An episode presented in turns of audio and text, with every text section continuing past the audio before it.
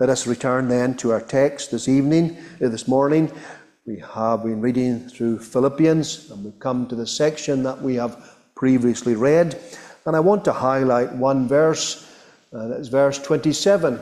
Verse 27 of Philippians chapter 1 then will be our text for this morning. And we look to the Lord to follow with His blessing and to help preacher and hearer to truly benefit from our time around the Word. Philippians chapter 1, verse 27 then. Only let your conversation be as it becometh the gospel of Christ, that whether I come and see you, or else be absent, I may hear of your affairs, that ye stand fast in one spirit, with one mind, striving together for the faith of the gospel. We want to meditate upon these words profitably today. You may well wonder, and indeed it would not be wrong to wonder, why did we read Job chapter 13? Has this got any relationship to the passage that we're studying here? Well, there is.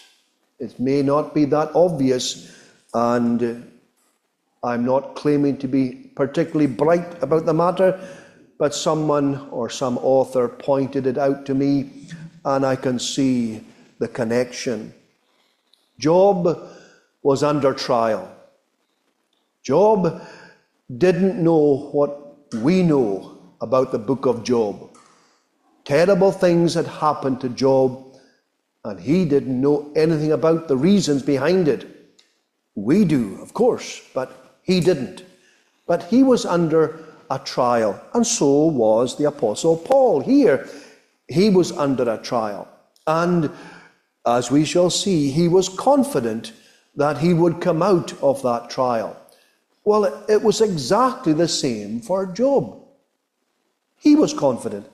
Let me read one or two verses that we read earlier. Job 13, at verse 13. Hold your peace, let me alone, that I may speak, and let me come on what will. Wherefore do I take my flesh in my teeth, and put my life in mine hand? Though he slay me, yet will I trust in him, but I will maintain mine own ways before him. He also shall be my salvation, for an hypocrite shall not come before him.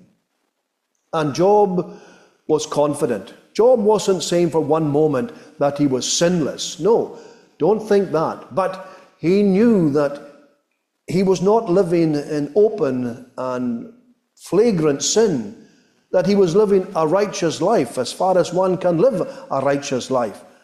And therefore he recognized that what is ever happening,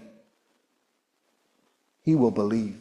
He will indeed trust in him. Though he slay me, yet will I trust in him. Well, that's exactly the kind of mentality that caused the Apostle Paul in prison to joyfully take whatever came his way in the providence of God because he knew ultimately that he was God's, that God had his finger on him, his hand on him, his life was hid in Christ in him. And therefore, he didn't fear what was going to come. And he had confidence that he would actually come out of this trial. And that he did believe also that he would have an opportunity to come and pay a return visit to the Philippians. He was confident that he would be set free. But even in that confidence, he had a desire to depart and to be with Christ. What a tremendous desire.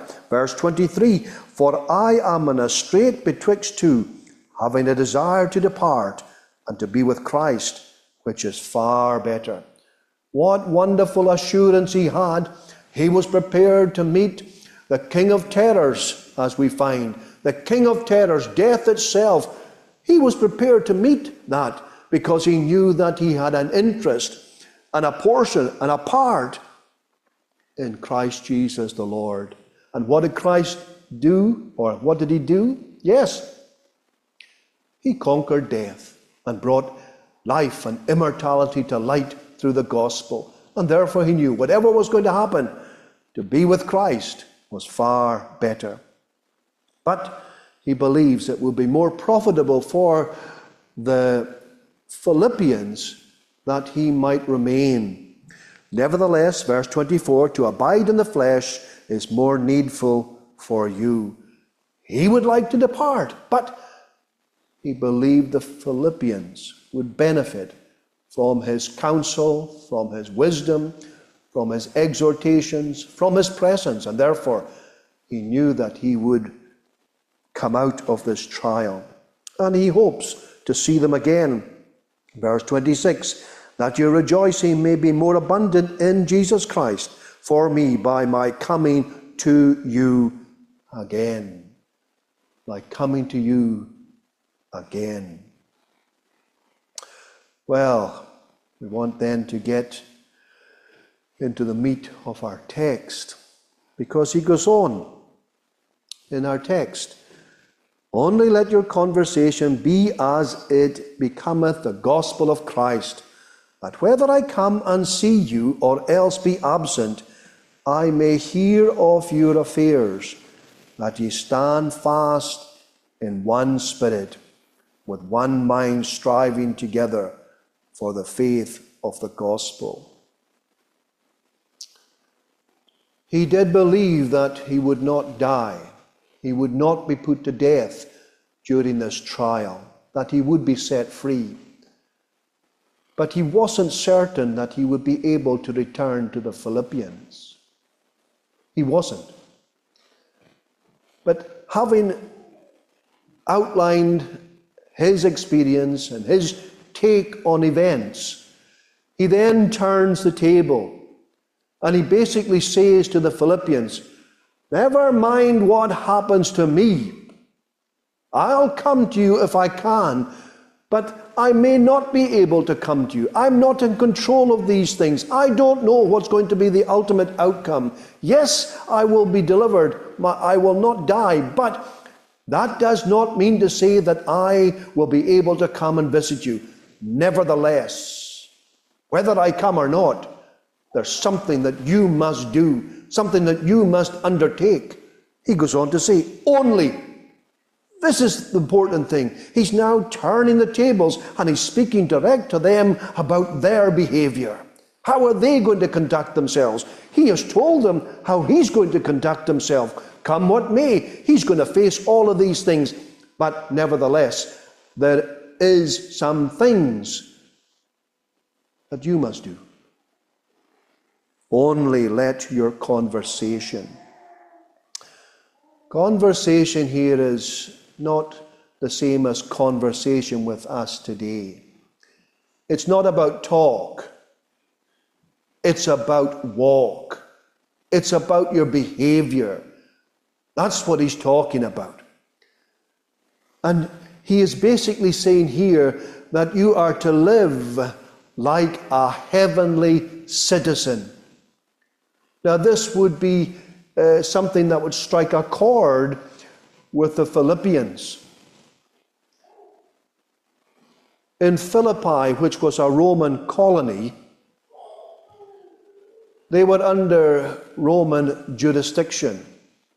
Philippi was in Greece, but it was a Roman colony, and they were under Roman jurisdiction, and they had all the blessings and the benefits of Roman citizenship.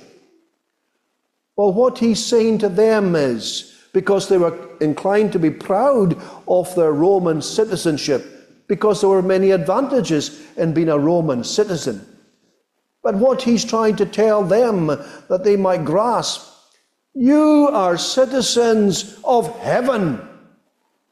Don't gloat in the fact that you are Roman citizens, good as that may be. Christian, you are to look up. You are not so much to live as a Roman citizen, but you are to live as a citizen of heaven. In other words, you are to comprehend and understand and delight in the blessings that belong to you because of your union with the Lord Jesus Christ. Well, we want to draw one or two lessons then from this text.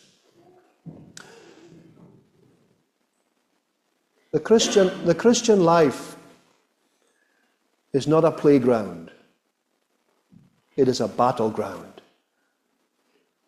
Or put it another way, the Christian who's on his way to glory, he's not on a cruise ship, he's on a battleship. This is what he wants to impress upon them. We have been going through this chapter here. In the first section, we noticed that as a child of God, they have fellowship in the gospel. In the section we looked at last Lord's Day, which spoke to us about the difficulties that we encounter and how these difficulties further the cause of the gospel. This is how Paul looked upon his difficulties. And therefore, he was, they were, along with him, they were servants in the furtherance of the gospel. Now, in this section here, and we find it in our text, he is reminding them that they are soldiers and they are sent and they are part of God's army to defend the Christian gospel. What does it say, for instance, our text? That you stand fast in one spirit, with one mind, striving together for the faith of the gospel. He is reminding them, therefore, in this last section that we're looking at, it's running through it, that they are soldiers, that they are warriors, that they are in a, a spiritual battle. And it would be nice if the Apostle Paul was there to comfort them and to exhort them, but it may well be that he's not going to be there. And whether he's there or not, only let your lifestyle, only let the things that you undertake be as it becometh the gospel of Christ. Well, one or two things we want to highlight. First of all, the believer must be a worthy citizen. The believer must be a worthy citizen. We are not worthy in of ourselves. We don't become citizens. We don't become Christians because we're worthy. We cannot earn our way to heaven. That's impossible. The Bible makes it clear it is by grace that we have been saved through faith, and this not of yourselves. It is a gift of God and not by works, so, that no man may boast. Friend, Christian, if you're in the kingdom of God, if you belong to the Lord Jesus Christ, it is because the grace of God has touched your heart. It is because your eyes have been opened.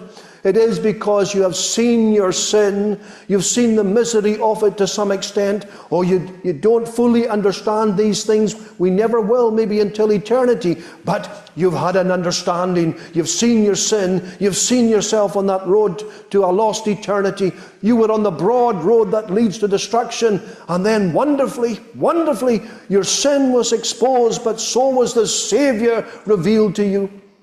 That's what happened to you, Christian.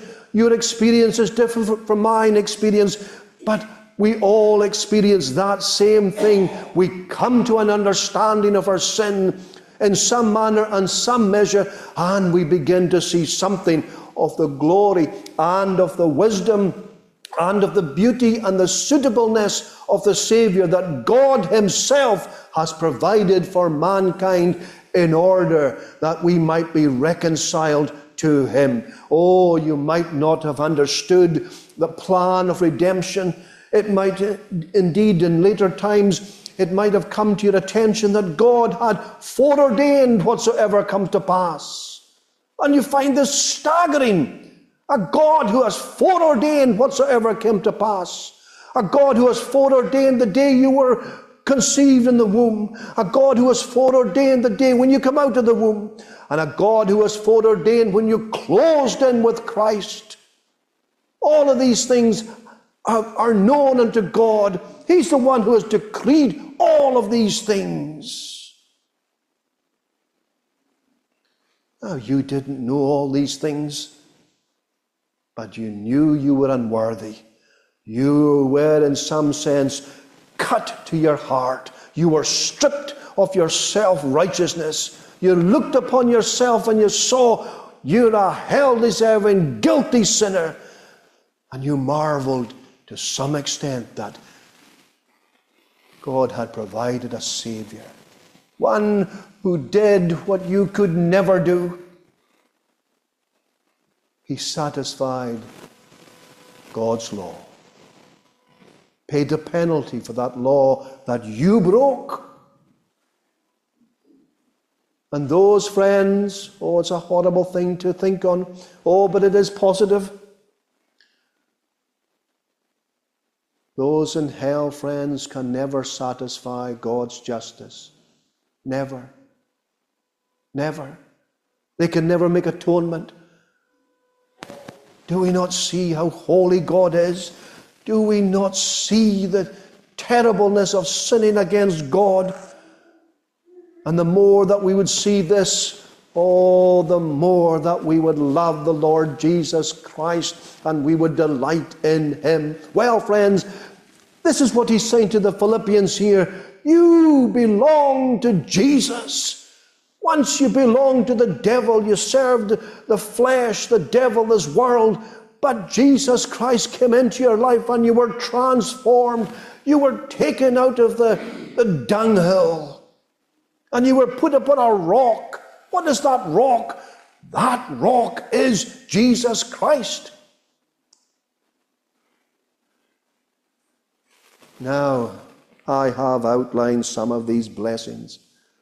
But as you know, with blessings comes responsibilities. You can't live uh, as you once lived as, a, as an unbeliever, as a non Christian. You can't live like that any longer. You are to be done with that old lifestyle. Only let your conversation be as it becometh the gospel of Christ. If you were to marry into the royal family, hypothetically, of course, but if you were to marry into the royal family, your life would change, would it not? Of course it would. It would change. Well, if you're adopted into the family of the living God, you better believe your life must change and your behavior must change. And Paul says this here, and he says it consistently through his letters. Ephesians chapter 4, verse 1 I, therefore, the prisoner of the Lord. Oh, that's interesting to remember there. He was Pharaoh's, uh, Caesar's prisoner. No, he was not. When he was in prison, humanly speaking, it may well have been Caesar, but he recognized he was a prisoner of the Lord. He was there because of the Lord. I, therefore, the prisoner of the Lord, beseech you that ye walk worthy of the vocation wherewith ye are called. That's what he's saying here. No different. Christian, you've got to live up to your responsibilities. You've got to put away your foul tongue, your bad behavior. You've got to put all of these things behind you. You've to crucify your pride, do away with your self righteousness. You are to be filled with humility. It is to be an amazing thing to you that God has extended mercy to you. And you're to forgive one another. Hasn't God forgiven your sins in Christ? Your sins that you could never calculate, has He not forgiven them all? Are you going to bear a grudge against a fellow Christian? Away with that nonsense, he says. That you walk worthy. That you walk worthy. Colossians chapter 1, verse 10 that ye might walk worthy of the Lord unto all pleasing being fruitful in every good work and increasing in the knowledge of God. There are other texts I could quote, friends, but that's surely sufficient. Oh, let us take a look at ourselves then. Let us examine our lives. Let us get the microscope open. Let us not look at others. Let us look at ourselves. Does your conversation, in the sense of what we speak about, does your conversation reveal to people that you are a Christian? Do we speak the language of Zion? Or are we worldly in our speech? You have to ask. You have to answer these questions yourself.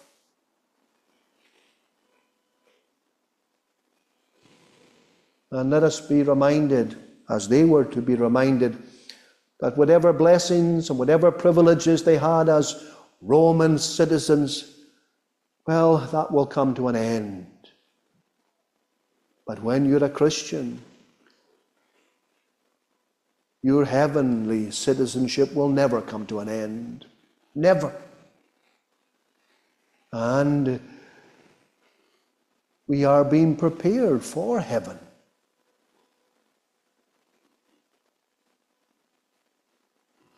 God could easily, the moment that we were converted, transport us into heaven. But He has chosen not to do that. He has chosen us to remain in this world, and uh, He, through His Word and Spirit, is sanctifying the people of God, preparing them for heaven. And therefore, we are to crucify the old life, the old man. And the more that we do that, friends, the more that we will be occupied and we will not be looking at others. We will be so busy looking into ourselves and seeing so many things that are wrong and need to be changed. Secondly, the believer must represent the gospel. Well, I've kind of highlighted that in the my introduction. But even in this chapter here, which we didn't read all of it today, but we have on other occasions, the gospel is mentioned six times in this chapter. We have the fellowship of the gospel in verse 5, reminding us that Christians, we have this common theme running through our lives. It is the gospel and all that the gospel brings to our attention. This is something that unites Christians. It doesn't matter the, the colour of our skin, it doesn't matter the language that we speak or where we come from in this world. Friends, if we are Christians, we are united by what Jesus Christ has done in the gospel, and we can have fellowship with all Christians because the gospel unites us. In verse 7, we have in the defense and confirmation of the gospel, Paul recognized that what he was doing was all part of seeking to defend and confirm the gospel because the Jews were out to tell us that, or to tell the Roman authorities that the gospel is something that's against governments and against things. But no, Paul was going to defend and confirm the truth of the gospel. In verse 12, which we had a look at last week, we have the furtherance of the gospel, how Paul, even with his difficulties, would be there to realize that no matter what difficulties came upon him, ultimately the gospel indeed would go on. It would not be fettered, it could not be stopped, the furtherance of the gospel. And verse 17, again, the defense of the gospel. But our own text here that we're looking at, we're told, Be as it becometh the gospel of Christ, with one mind striving together for the faith of the gospel. And therefore, we represent the gospel. We represent it. As I have said to you on other occasions, the people out there in the world who never come to the house of God, never read the Word of God, they are largely ignorant of the gospel. They couldn't tell you what the gospel's about. They don't know it. But they know you go to a church, they know you attend a Christian place of worship. And what they know about the gospel is seen in you. You are the gospel to them. I am the gospel to my neighbors. As far as I can see, none of them go to a place of worship. And when they see me, they see something of the gospel, I hope. Or they associate the gospel with my lifestyle, with my conversation. And so it is with you. And therefore, we're all witnesses. Some may witness audibly, and indeed it's something that we should stimulate and seek to encourage. But we're all witnesses. Some might be silent witnesses, where they witness by their lifestyle, by their demeanor, by their clothing, by their lifestyle, what they spend their money on, and what occupies their time. All of these things contribute to the believer representing the gospel. What do they see in your life? What do they see in my life? Do they simply see us going to a, a place of worship? Is that all? Or do they see the authentic gospel? Do they see a life that has been transformed? Oh, it's a serious matter. But the believer does represent the gospel in our day and generation when multitudes will not hear a sermon. They will look upon you as the gospel, as representing the gospel. Notice also, thirdly, the believer must be a devoted citizen. He, he must be a devoted citizen. That whether I come uh, and see you or else be absent.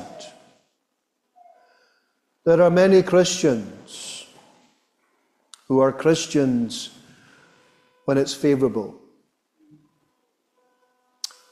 But when circumstances don't go their way, when things don't happen as they would like, well, their testimony is not what it should be.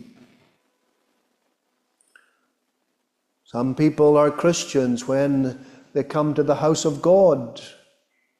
And then what happens when they leave? When they leave their Christian brethren behind, when they go into their own homes and whatever they do, they're not the same. There might be pious people in the house of God, or there might be pious people when they meet with other Christians, but when they're out in the world, somehow things change. Well, the Philippians were exhorted here that whether the Apostle Paul was with them or not, these are the things that they are to undertake, and their lives are to be shown to be Christians, not just when the Apostle Paul was in their presence. I'm going to quote from Colossians chapter 3, verse 22, and it's in reference to the behavior of slaves. Servants, obey in all things your masters according to the flesh, not with eye service as men pleasers but in singleness of heart, fearing God. Now, the context there is that the Christian slave is to serve his master diligently, whether the master is there or not. And he's not to be like some slaves who, when the master's there, then the slave is busy and diligent. But when the master's away, well, the slave is not so diligent. He does his own thing and he doesn't care. Well, the principle's the same for the Christian. You're a Christian 24 hours of the day, seven days of the week, 365 days of the year. It doesn't matter who's looking upon you. Christ is looking upon you. The triune God sees you. He sees what you do in your home. He sees what you do in the darkness of night. He sees all these things. And what's more, He hears your words and He knows your thoughts. Oh, friends, is this not something that will cause us to examine ourselves? And we are to be devoted citizens. And we are to realize that we are ambassadors for Christ continually, not just when it's obvious, but when we're away from the limelight, when there's no one watching. God is watching.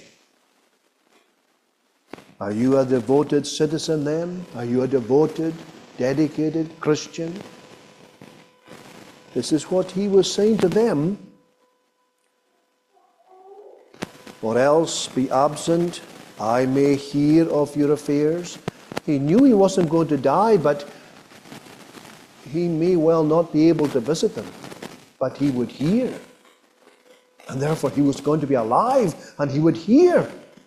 And what, a, what an encouragement it would be to the Apostle Paul if he was going through some difficulties and, and word came to him and told him you see these people in Philippi? You see that church that you formed there in Philippi? Well, they are going on in the gospel. They haven't fallen behind. They haven't become lukewarm. No, they're still as devoted to Christ as they once were.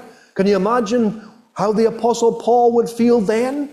Maybe he would, might be in prison somewhere else. Maybe he might be somewhat despondent. And he gets this message a wonderful, comforting message from a messenger. These Philippians are going on. These Philippians are taking up their cross daily. These Philippians are fighting the good fight of faith. Would this not encourage the Apostle Paul? Of course it would. Let us therefore be devoted. Let us not put on a show. Let us be sincere. Let us seek to follow Christ day after day. Come what may. Fourthly, and we'll close here. Fourthly, the believer must stand. That ye stand fast Many believers do stand. But the picture here before us, friends, is not standing individually. It's not standing alone. It's standing in unity. It's being together. We know there will be exceptions. But exceptions don't prove the rule.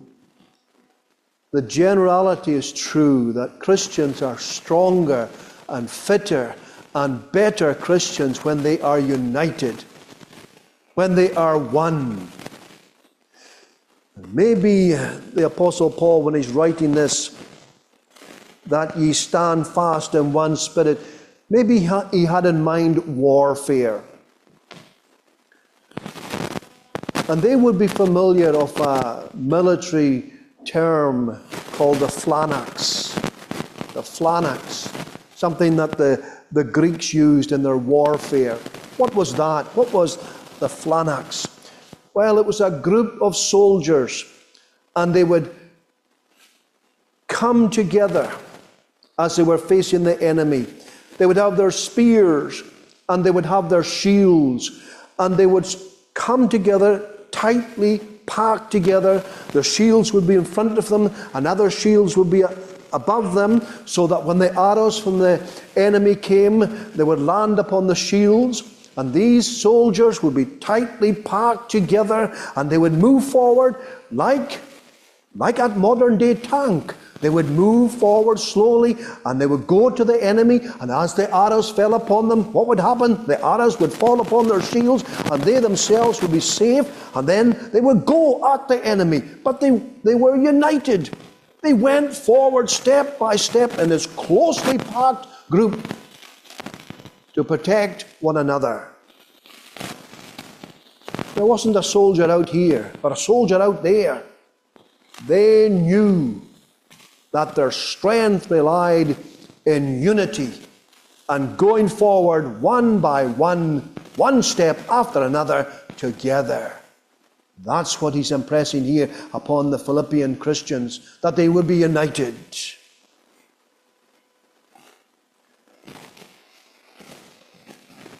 Friends, we are Christians if we're Christians. We need each other. We don't prosper in isolation. Oh, it may well be because of certain, certain circumstances. It may well be that there's a Christian who has to live a life of isolation, but that's not normal. That's not. You could think maybe of Arthur Pink. He was an exception, not to be followed. Imagine being in Stornoway and not attending the, uh, the ministry of Macrae, Kenneth Macrae. We would find that incredible. But that happened. That's not normal. And we're not to cultivate that. We are individuals who need one another. And when we absent ourselves from the fellowship, when we're not found here, when we're not rubbing shoulders one with another, it is to the weakening of the individual and indeed to the congregation. Because we are to stand fast in one spirit. We are to be together in unity as we fight the cause of Christ in our day and generation. I didn't give you the title, Standing Fast in Christ. That's what's required of us. That's what was going to be required of them, whether Paul came or not.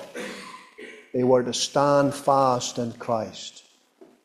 And so it is for the Christian today. The Christian in Partick, the Christian anywhere, standing fast in Christ. Amen.